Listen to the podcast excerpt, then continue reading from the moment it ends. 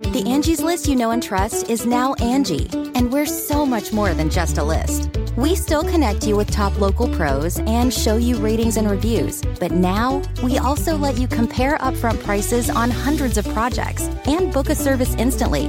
We can even handle the rest of your project from start to finish. So remember, Angie's list is now Angie, and we're here to get your job done right. Get started at Angie.com. That's A N G I, or download the app today. Achieving a gorgeous grin from home isn't a total mystery with Byte Clear aligners. Just don't be surprised if all of your sleuthing friends start asking, What's your secret? Begin by ordering your at home impression kit today for only $14.95. Byte Clear aligners are doctor directed and delivered to your door. Treatment costs thousands less than braces. Plus, they offer flexible financing, accept eligible insurance, and you can pay with your HSA FSA. Get 80% off your impression kit when you use code WONDERY at Byte.com. That's B-Y-T-E dot com. Start your confidence journey today with Byte.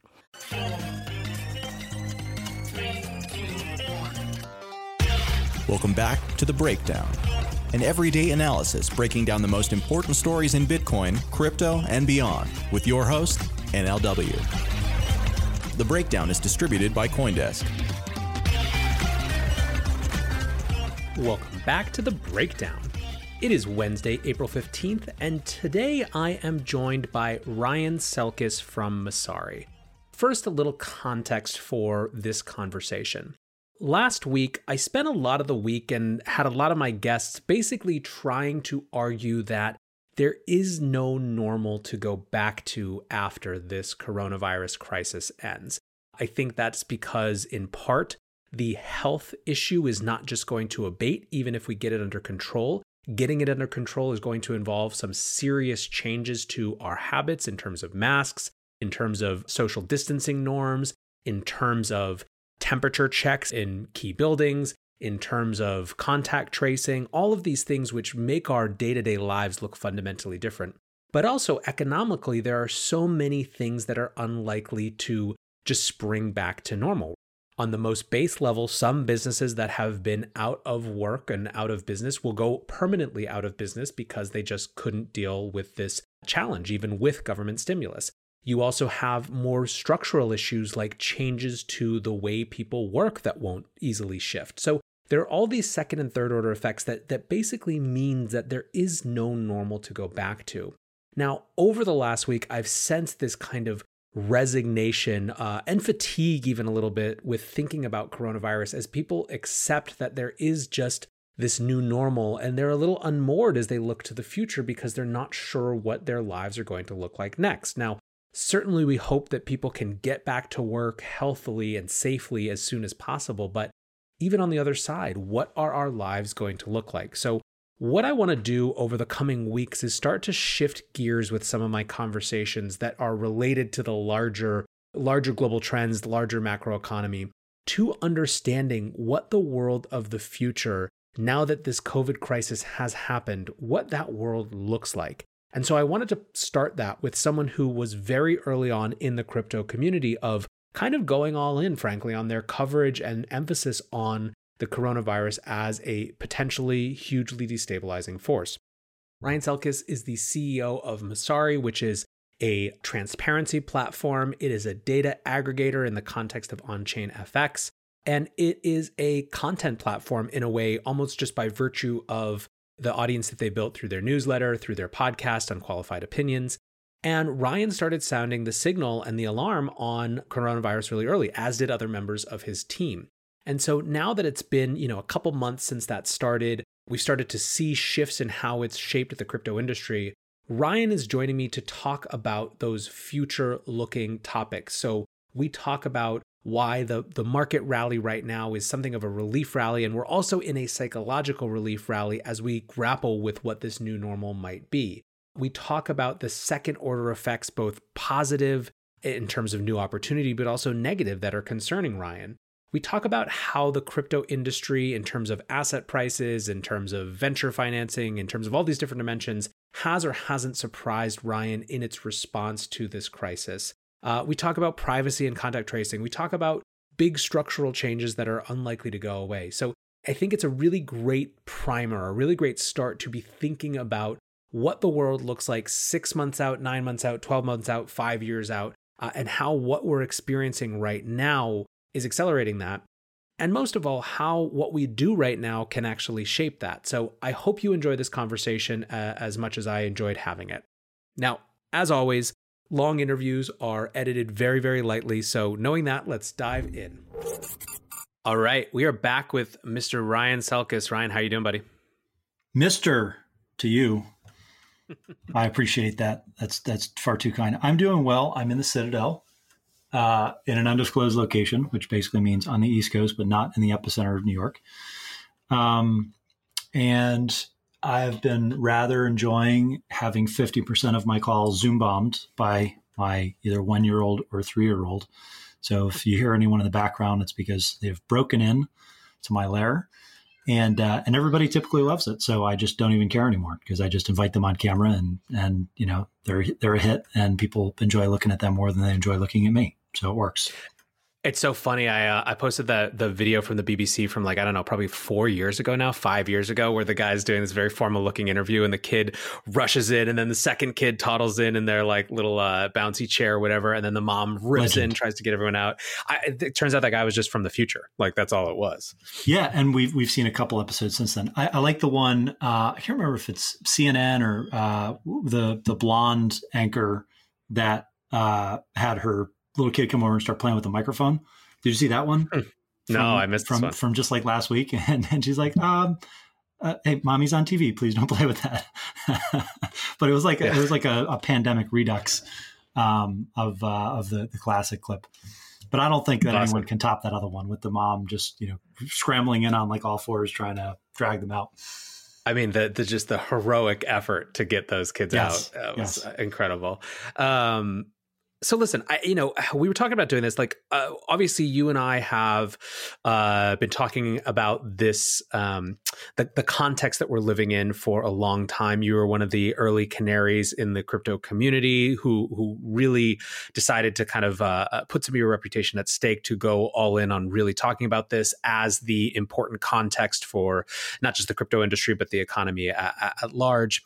And I feel like we were just talking about this. I feel like there's been this interesting transition over the last uh, week, week and a half, where um, just the, the natural fatigue of this thing has set in in some ways. Where you know the first couple weeks were crazy and and wild and scary, but uh, exciting in this strange way, and just because of everything was upended in a way that you know we couldn't possibly imagine, uh, and people were still getting fired up about trying to understand the response and what the right decisions were. Now we've been in it for a long time, and uh, people are just settling into this frustration and thinking about how we get out of it and think about what comes next. And I, I wonder where is your head right now in terms of uh, uh, the, the, I guess you know, feel free to take this in any direction. Either where we are structurally from uh, from from dealing with this crisis, getting back to work, or in terms of the um, the the way that the market and the economy is understanding it, and if they're doing that correctly. Mm-hmm. Um, I think we're in a relief rally right now. And I, am I'm not just talking about the stock market. I think it is really related to people's psyches. Um, and when I say that, I'm thinking maybe, hopefully, the worst is over for this first wave of the health crisis. You started to see hospitalizations dip. Cities like New York look like they're at or past peak in terms of acuity. Um, you already saw, you know, 20, 2300 uh, on the S&P. So what does that you know mean? Is that is that the bottom? Some of the big banks are saying that's the bottom. So in terms of people's portfolios, they're feeling a little bit more confident. You've got the stimulus program that has been passed and out the door. You know, the payroll protection program is going to be a bit of a mess. Probably gets uh, expanded so that more small businesses can take advantage. Um, regardless, you have massive unemployment extension, unemployment benefits extension. And in fact, some people are going to make more money being unemployed now than they were previously when they were gainfully employed because the federal package plus state is, is ultimately going to come in at uh, north of, of what some of these folks might expect from their paycheck. But all these things are in the three to six month variety in terms of relief. And that's with respect to health outcomes, that's with respect to economic relief. And it's really with respect to uh, just social relief as well. And most people, I don't think, are capable of internalizing the quasi permanence that we could have in terms of social distancing, what that means for day to day life, different large swaths of the economy, and you know just how different the future of of work, of play, of politics uh, is going to be impacted uh, by something like this that just reset and and you know shocked so many supply and demand curves one way or the other.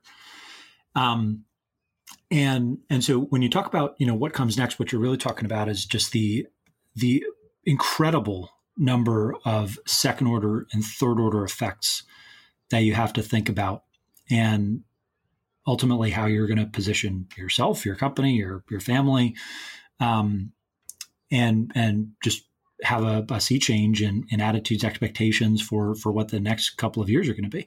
You know, the best case scenario is we find a vaccine for this thing, or that it kind of gradually dissipates and we gradually get to herd immunity. But I think most people are in agreement that herd immunity would be very very expensive in terms of lives lost. Um, a vaccine is not a foregone conclusion because coronaviruses are notoriously difficult um, to solve this. Now, the, the reason to be optimistic is because um, you know we've got the whole world working on one problem and it's it's so so profound in terms of its mass mass you know societal wide impact that maybe people will solve it this time around or come up with treatment options that work but you also don't know if, if there's going to be different strains of this thing you don't know if it's going to be easier for people to get reinfected um, you don't know what the, the what the long-term health effects are and whether some of these asymptomatic cases ultimately lead to, to more acute problems going forward, what the long term impact is on your lungs, and what that means for mortality, and, and all these uh, just uh, unknown, known unknowns and unknown unknowns that are are you know continuing to play out. Um, and so you know, I, I spend you know most of my non crypto, non day to day time not thinking about the health crisis anymore, but just how the world is permanently different. Um, the concept of a V shaped recovery is, I think, incredibly naive. Um, and the concept of things going quote unquote back to normal, I, I also believe is, is incredibly naive. So, what, what does that mean? Uh, and how do we you know, make the most of this? How do we invest around it um, and come up with a smooth, graceful transition wherever we can, um, but not try to kid ourselves that you know we're we're going to go back in time and, and things will ever be as they were back in January. So this is an interesting point and an interesting area of nuance. I think you know, uh, unsurprisingly, given that it's a, a public debate, but the lack of nuance has been one of the most frustrating things for me, particularly as it relates to uh, actual like we have we have debated everything we can about getting back to work and restarting the economy, except how to do it. Right? We've talked about when, we've talked about who gets to do it now. That's the big kerfluffle uh, versus just how and the immense number of steps it takes to actually do it. Right? And this is obviously not everyone one, but on a, on a broad policy level. And I think that the uh, an interesting bit of nuance coming from what you just said is acknowledging that there is no quote unquote returning to normal doesn't mean necessarily a, a, a, blank set of scary things the it just means acknowledging certain realities and figuring out new ways to operate within those contexts. And i think that that's a, a really important conversation for people to have so that when they think about there not being a, a normal they can actually try to uh, take advantage of those normals I, I basically accept what they can't control or can't change uh, fight what needs to be fought and uh, and and and maybe actually adapt uh, uh, in a way that's positive outcome for them uh, to things that that could be opportunities. Um, I'm interested in what you think about the the conversation happening now around contact tracing as as one of the important parts of uh, bringing the economy back online. This is obviously the something that for folks in the crypto community who are particularly sensitive to uh, you know uh, civil liberties issues, privacy issues, self sovereignty, it's a real point of conversation, and it hasn't had a, it hasn't actually been a universal uh, we shouldn't do anything like that. It's actually been a, a, a kind of a more complex conversation. So I, I wanted to get your take on what what you're thinking about and seeing in that dimension.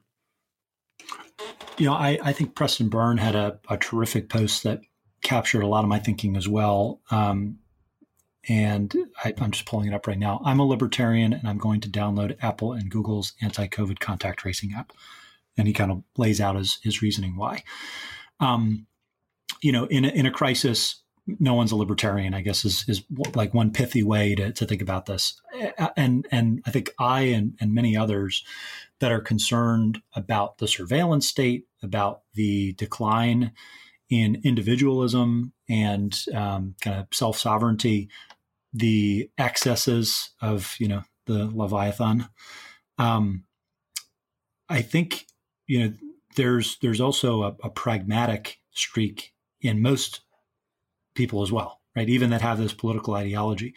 So if you think about um, you know, if you want to go back to farming on your own estate and you want to move to Montana and you know, you know, you want to be introverted and live like the Unabomber uh, and never rely on anybody else in society ever, then yes, you can be radically self-sovereign and not abide by the rules that everybody else in our state, our communities, our, our countries, whatever level you're thinking about, um, are going to abide by. And I think if this thing is as deadly and is, is as destructive and it is as um, economically dangerous as it has proven to be, then some of the rules around surveillance and contact tracing kind of go out the window. Now, how do you prevent that from becoming permanent, right? So, so really what you're talking about is how do you reset the defaults so that you can truly have privacy for 99.9% of cases, and in some cases, maybe even more privacy than you had before. But for that 0.01%, that basically you need to be online and, and submit to contract tracing, maybe anonymized or, or otherwise, um, with respect to containing this virus, there is no other option. Right. So, I mean, there is. It's herd immunity. And that could be, you know, 3 million uh, dead Americans, or you know, a couple million, or, or, or could be worse. And you know, on top of that, you could have uh, pretty extreme consequences long term for people's health. You know, I mentioned you, you don't know what the, the long term ramifications are in the lungs. You don't know what the long term ramifications are um, with that many uh, deaths and that many severe health consequences on the labor market either. So it's not like um, if everybody went back to work and we just took this robotic approach to, you know what, the economy is the only thing that matters. Fuck everybody that's too weak. This is a good Darwinian exercise.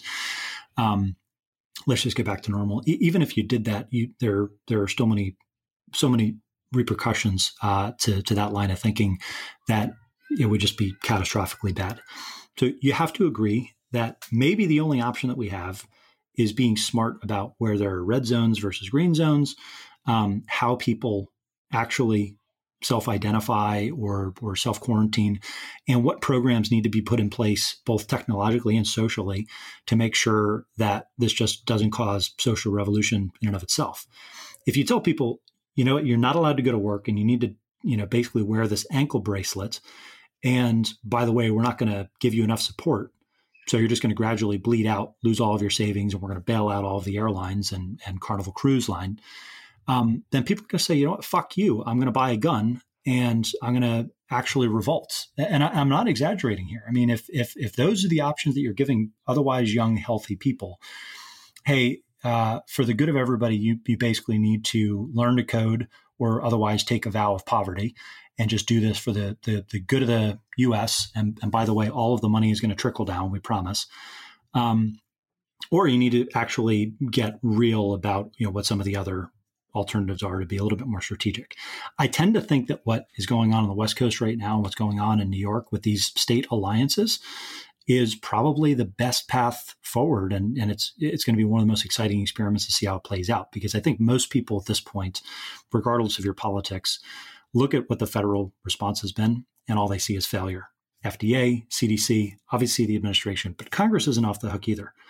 And the more power you can put into state and local communities to, to solve the reopen and how, the better. I agree. So this let's actually uh, talk about a couple of the unintended positive consequences of this. So uh, going back to, to where we started with contact tracing and Preston's essay, a couple of his key points are uh, are are one is around the voluntarism of it, uh, in the sense that uh, he might feel differently about this if it was mandated all of a sudden. But Google and Facebook have been very aggressive with their posturing, at least, uh, that they will not allow this to become mandatory. So mm-hmm. much so, in fact, that uh, that that uh, Stratechery yesterday was all about how this was laying bare something that we all had a sense of, but the fact that these uh, that these tech companies that are of a size and scale that they do actually operate in a semi-autonomous political space, right? And not entirely, but but they do have a certain amount of power that they can throw around, and this is an example of that. Um, I think that this idea of, uh, of, of voluntarism in this context is actually pretty profound. So, you know, Preston is saying that it's it's a it, this is obviously a key part of a of a kind of a libertarian ethos is that people, when given the right information, will do the right thing in in some mm-hmm. ways. And uh, another uh, another couple data points on this. One, uh, we've seen people actually comply with these orders to stay at home so far, right? And you know, in some places these are, are, are being enforced by fines and things like that, but we haven't seen any sort of martial law, right? Uh, Cuomo, I, I, feel like, especially during the first few weeks, is aggressively trying to get people to do this voluntarily, right, uh, and make it feel that they were not prisoners in their home. CDC came out with a study that says something like ninety percent of people are complying, right? Like people are actually doing doing this right thing voluntarily, even though it's difficult from an outcome perspective. And so I think that one of the the the the um, the, the ways that that levels up is that maybe we can have a different relationship with asking people to do things by explaining the real issues right? You know I, think part of people's frustration with the guidance around the masks is that rather than just saying like yes masks are going to help but we really need the n95s for our healthcare workers we had this you know two to three month period of lying about it right? And, and it's a you know ben hunt has called this the noble lie where who's ever in power uses a lie uh, that they think is, is okay because it buys them more time to solve the problem and then gets to the other side of it and hasn't solved solve the problem. Mm-hmm. Um, so I think that there's this this interesting thing happening, and I think that this the the state alliance piece of this may be another interesting dimension where you actually uh, you know you're seeing kind of two very different trends happening at the same time. One, all of the inputs for uh, greater dependency and reliance on the federal government are are being put in place, while at the same time you're seeing this mass wave of uh, of kind of agency, uh, whether it be in in individual community levels, all the way up to your point to these kind of state alliance levels, which is a really interesting and perhaps unexpected outcome of this. Following from that, though, one one thing that I did want to come back to, or one one point that you made, had to do with this question of uh, the the question of the health outcomes versus economic outcomes. There was a uh, a very sort of you know to some people clickbaity uh, report in the Business Insider, CEO of a major pork factory talking about how there could be a major uh, food crisis, uh, supply chain uh, issue in America because these factories are shut down. And they were talking about how, you know, their factories weren't shut down just because, or one of the factories wasn't shut down just because of, uh, you know, state mandatedness. It was shut down because something like 293 workers had uh, tested positive for COVID, right? Mm-hmm. And so I think this gets gets to your point about why there can be no binary just turn the economy back on is that you know a, a plant can't work if half of the people all of a sudden get uh, get the actual uh, coronavirus, you know, uh, three weeks later. Um, I, I guess one one thing I'm wondering, and maybe you haven't spent any time with this, but have you spent any time looking at um, looking at the the return of Asian economies and seeing actually how productive their their economies are. How much you know? How much is China actually back online in terms of manufacturing? Because you have to think that they're dealing with the same thing in terms of uh, in terms of factories and plants and processes and all this sort of stuff. Uh, well, it, it, certainly seems like they're picking up again uh, in terms of how quickly you know, I've I've basically only seen the same you know anecdotal evidence to, to, a certain extent. I don't know how much it matters, right? Because the the much bigger issue is you know what's happening from the consumption side of things in the U.S. and in Europe, and and there's going to be this ebb and flow between East and West in terms of demand and and you know how quickly production ramps back up. Um, I just I don't see this kind of magic, magically getting better within the next six months, even you know year, eighteen months. There's probably a um, permanent shock to some of these different markets in micro. Um, I think in the you know in the U.S. the shortages are probably to be expected because of those supply and demand shocks.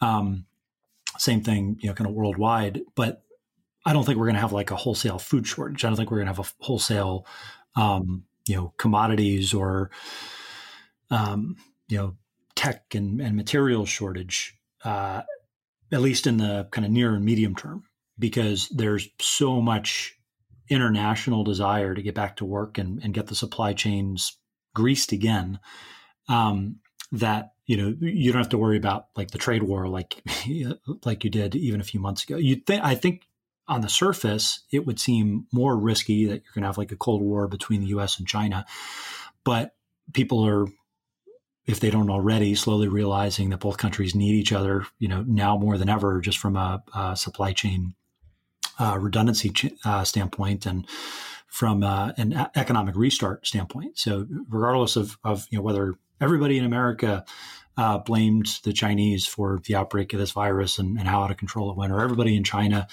um, you know, blamed the Americans for scapegoating them and and you know labeling them the the kind of scourge of the uh, of the world right now. But um, you know, it, to a certain extent, it doesn't matter. You can't you can't just turn on a dime and rebuild all that capacity in the U.S. You sort you know, or or, or anywhere internationally.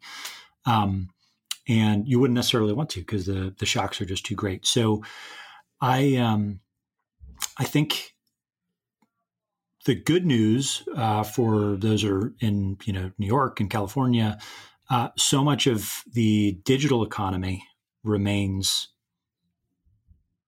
okay, right? You, you're you're going to have um, certain consumption that is you know permanently decimated or, or you know certain industries that that take a, a significant medium term hit but it doesn't change the need for STEM, um, new software, new um, automation. If anything, like the, all, all, of those shifts have been accelerated.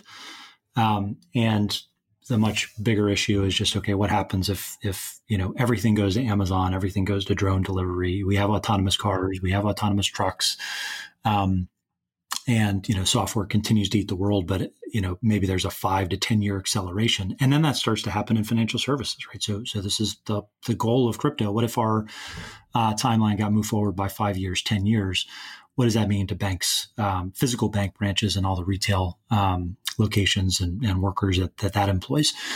Um, so, you know, all this has really done is accelerate trends that were already in motion, um, and you know, set them in fast forward and, and to much you know more of an extreme level than we've seen. So that's a great segue to uh, uh, another question that I, I, wanted to ask you about. How has the impact on the crypto industry or the response of uh, cryptos been compared to what you would have expected? And that could be in terms of asset performance. That could be in terms of industry trends like M and A and fundraising. Uh, but you know, a- anything that's either confirmed suspicions or surprised you vis-a-vis this industry.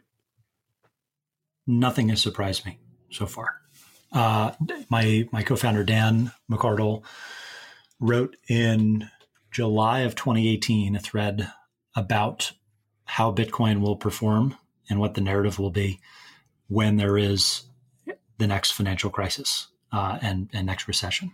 And the whole premise was Bitcoin is not a safe haven. It's not um, an inversely correlated asset where people will flock to it in times of distress, and it will ultimately act no differently than gold did during the 08 crisis.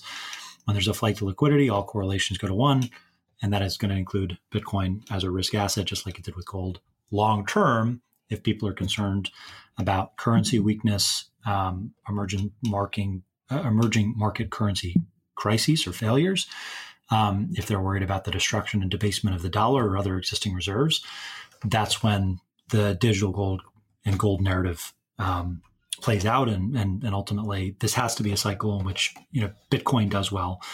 As Bitcoin goes, so goes the rest of the industry in terms of asset performance, and asset performance leads to investment around the rest of the industry. Um, which uh, trickles down into VC, trickles down into DeFi experiments, it trickles down into all the other layer one applications and, and, and protocols that are being built. Um, and then I would argue it also tri- trickles down to a certain extent to stablecoin infrastructure because um, any service provider that is tailor made for Bitcoin, Ethereum, and other crypto asset support is is being repurposed uh, to support stablecoins. You look at you know uh, Anchorage and Bison Trails and, and all the exchanges and, and how they're thinking about supporting these dollar pegged um, or or you know relatively stable assets. Um, and they're you know it's basically all the same rails and, and all the same infrastructure getting built out. So I think um, uh, nothing has surprised me in terms of asset performance. Uh, nothing has surprised me in terms of venture funding um, because it's it's kind of like you know the time for nice uh, nice to haves is is over, and the time for need to haves is here, and it's it's in some respects good for crypto and the entrepreneurs within that you know we've already lived through two depressions. I, at least I have, right? You know, uh, 2015 was a depression. Uh, 2018 was a depression uh, in terms of you know asset prices and, and the fundraising environment and um, just you know general attitudes towards crypto. Um, and literally, you know, the, our markets went down 80 to 85 percent in both those downdrafts. So, you know, from a, a, crypto standpoint, this is this is not a huge deal. Uh, what's happened, and and now that the you know governments worldwide have stepped in and basically said we're going to do whatever it takes to prop up asset markets and prop up economies and make sure that you know people are getting paid and fed and um, and you know we're, we're basically just footing the the bill today for you know maybe at tomorrow's expense but who cares? We're solving the here and now problem. I think um, if uh, if bitcoin doesn't rally if people don't see the benefit of other, you know, Web3 applications, of privacy applications, of moving outside and, and building a parallel financial uh, financial system, a parallel, you know, internet uh, and information economy, then you know the jury's out whether whether we ever actually hit escape velocity, um, because the the conditions are perfect or should be perfect to get people excited about you know the decentralization of everything and um, and in particular the decentralization of money if they're thinking about how to protect their assets in a future inflationary environment. One of the most interesting things, I think your point about rebuilding infrastructure to handle stablecoins uh, is really interesting because one of the more fascinating things that's happened is uh, despite the potential that we're creating future inflationary conditions for the dollar right now because the dollar is the world's one true safe haven asset and everyone is trying to get in and everyone is concerned about their dollar denominated nets and everything one uh, impact of that is that you've seen a huge influx of, of capital into dollar denominated stablecoins right? Um, that's been one of the hallmarks of this. And i think what's interesting about that is that is actually an early indicator of of uh, of your point of people moving into this space because of a need, right? It's not even just theoretical for the future. It's that if you are in an emerging market where you're having a very hard time getting access to actual U.S. dollars, and there's this thing that allows you to get dollar exposure effectively, uh, even if it's not exactly the same, uh, that would be a really desirable alternative, and that's what we're seeing, which I, I think is a kind of a at least one early indicator that we may uh, that, that the crypto economy is doing something that it's supposed to, even if it's not the highly ideological. Everyone moves to Bitcoin because they're worried about fiat debasement, right? Mm-hmm. So, one of the things that you mentioned earlier, and something that we've been talking a lot about here, is second order effects. Uh, and I think, you know, we've talked about some second order effects that might be uh, positive, some that are negative, and some that the jury's out. So I, I wonder if maybe we, we kind of wrap up with just, uh, you know, what are the second order effects that you're most nervous about? What are the second order effects that you're uh, most excited about or you think have the most opportunity, uh, either for you, your team, or, or just kind of us as a society more broadly? And what are the what are the second order effects where you're curious but you're watching because you're just not sure what to make of them yet? Second order effects I'm most worried about has to do with um, the.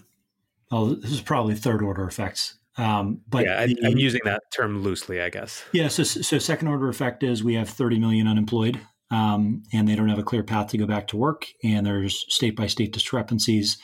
So you have a very hostile um, dynamic between the states that currently comprise about 40% of the US economy, the seven northeastern states around New York that are forming a coalition to reopen the western seaboard, Pacifica, uh, and uh, and and then you know everywhere in between, you know maybe will further balkanize similarly. Um, and in a scenario right uh, like like that where the attitudes are very different and there could be setups for conflict in terms of the economic restart and and you know teams just going off their own different directions.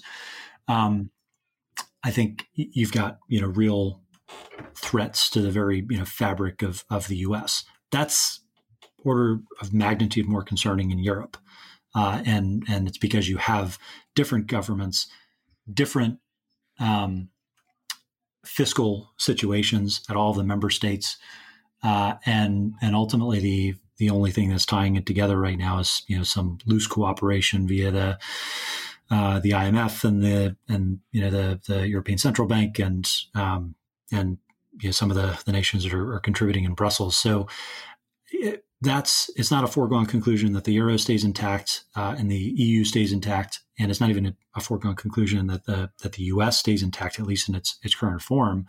The longer this plays out, and I think that you know that degree of unrest gets accelerated um, and more and more pronounced as these different regions grapple with unemployment in particular. That's the spark. Um, and it doesn't help to have you know an absence of leadership at a federal level. It it only kind of exacerbates this trend and and and you know makes it more likely that we could have a negative outcome. So I think that's you know I mean that, that that's that's the the biggest one that I think you could think of.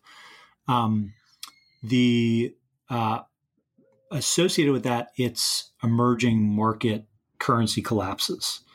Um, and which dominoes might be the first to fall, you know, if if any, um, and and what ripple effects does that have on global supply chains, on geopolitics, and and ultimately on you know the, the next most vulnerable currencies. So you could see a scenario where there are some emerging uh, market crises and currency crises, and then uh, people start asking the question, well, what about the euro? And after a little bit longer, you know, the U.S. gets up to 10 trillion in in, in debt, uh, or sorry, 10 trillion in terms of Fed balance sheet assets, and, and 30 trillion in, in long term debt. At some point, you know, people start asking, well, U.S. is pretty dysfunctional, Europe's pretty dysfunctional.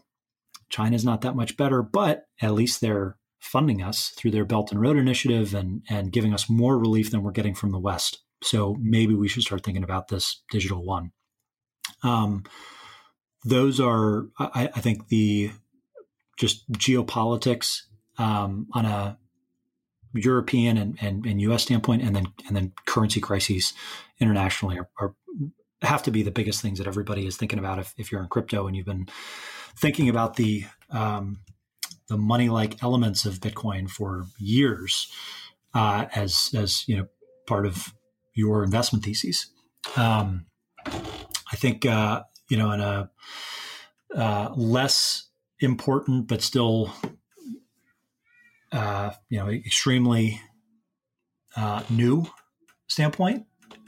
What does this mean for the future of, of work and the future of cities? I, I tend to think that uh, cities are going to be just fine. People have short memories. If you are young and single and looking to um, you know be part of a vibrant community and and and have all the benefits that that you know you and I, I know have, have enjoyed you know living in major cities, you're still going to go there. I think the the labor force um, dynamic probably changes, and this this probably accelerates some people that are in their 30s and 40s their their move out of cities and into the burbs because they're going to be able to you know they're they're not going to uh, be as many requirements on you know quote unquote knowledge economy workers in finance and tech and wherever mm-hmm. actually tethering themselves to a chair in an office um, and instead uh, you know you can make the argument where that's going to be healthy and it could bring down you know commercial real estate prices uh, you know rents in general in the cities because uh, those with more disposable incomes that are higher up the earning power food chain just one after the other start to say, "Fuck this, man! I'm, I'm, I'll come to the city once a week, or I'll come to the city, you know, for for a week a month or whatever. But I'm to relocate my family here because there's a yard, there's a community. I've got my own space. We're going to be in this for a, a long time, and you know, there's really no upside in being in a city if you're under lockdown. And and if this is a, a new normal, then you know what's the point? I've got I've got just personally speaking, I've got two little kids. We left for a three month rental in another state so that we had a yard, so that we had um, the ability to, you know, go run around outside and, and not just be cooped up in an apartment. I don't think um, that goes back to normal. I think, you know, my, my wife and I, I mean, we're, we're not living in a palace right now. This is just, you know, a friend of uh, our family's, you know, three bedroom little cottage, but it's enough for, for us to say, you know, look at what we would spend in New York. Mm-hmm. Look at what we would spend in the suburbs of New York. Why are we doing this? If if mm-hmm. I can mm-hmm. manage a team remotely, um, or if I can contribute to my team remotely, and and I just I don't see that going away. You've basically forcibly trained people on how to work remotely, um, and the concept of going back to an open office space for so many people is just maddening right? Um, so I think that, that that third trend is just you know what happens to the future of work and and and how does everybody virtualize? Yep. Absolutely. I mean, you know, preaching to the choir here is I've, you know, we, we kind of live this life permanently and it was driven by, you know, I think, uh, I've said this before. I think that 20, which cities you decide to spend your, your twenties in will have a more outsized impact on your career than college. You know, I think it already is happening, but I think that especially now, and uh, and so I don't think it's necessarily that people will just start in suburbs or rural. Um, and I actually think that, by the way, like rural, you know, just outside the band of uh, of cities' real estate pricing, um, is where people will find themselves, like two two hours away from uh, from wherever the the key city they want to be near is. Mm-hmm. And, uh, and I think it, it, it will reshape things uh, for for people who are who are deciding to do the family thing. Um, I, I will, let, let, me let me let me oh, just yeah, say yeah. one one thing on that. I do think that uh, crypto changes that pretty significantly. If you if you think about um, how people build their brands and and where they live, uh, you know, Vitalik is a nomad. Uh, mm-hmm. Vlad is you know who knows who knows where he is. Um, you know, Zooko is in in Colorado. Uh, you know, Andreas is all over the world. You've got a ton of people uh, that have kind of risen up the ranks, you know, just by being online and and and putting out good ideas.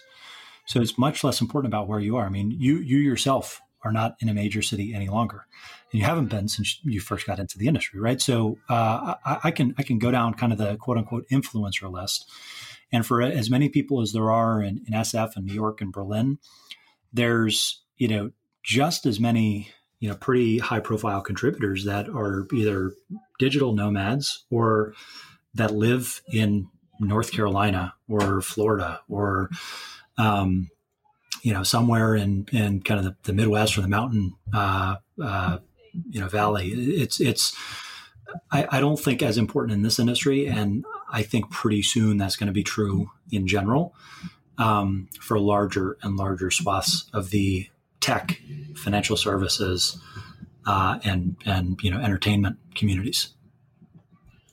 Completely agree. Uh, I, I, th- I do think that part of what makes crypto so interesting in that front is that it's you know ar- arguably the first technology industry that grew up everywhere all at once. Right? It didn't have one one geographic locus that raced out ahead. It, it really kind of was distributed from the get go. Um, all right, right. I've kept you for a while. Last question: What is your biggest cause for optimism right now? I think crisis brings opportunity. That, that old Rahm Emanuel quote: "Never let a crisis go to waste."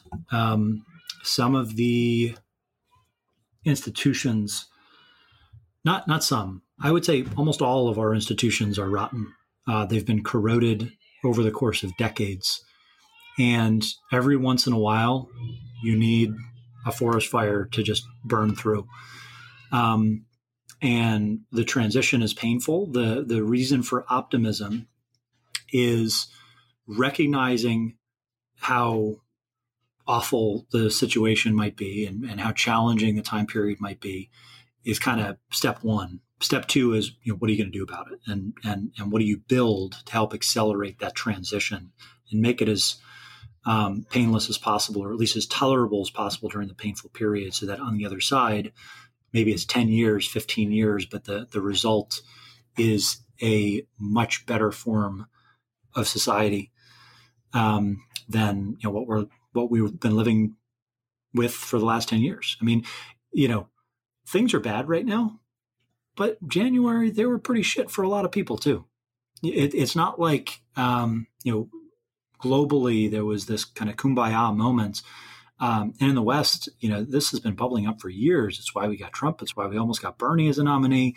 Um, it's why you have so many kind of far right nationalist uh, leaders that are rising up, uh, and and this kind of tension between borderline fascism and, and border, borderline communism in, in, so many countries. It is this haves versus have-nots um, environments that I think gets thrown into fast forward, and, and that probably creates a series of, of crises.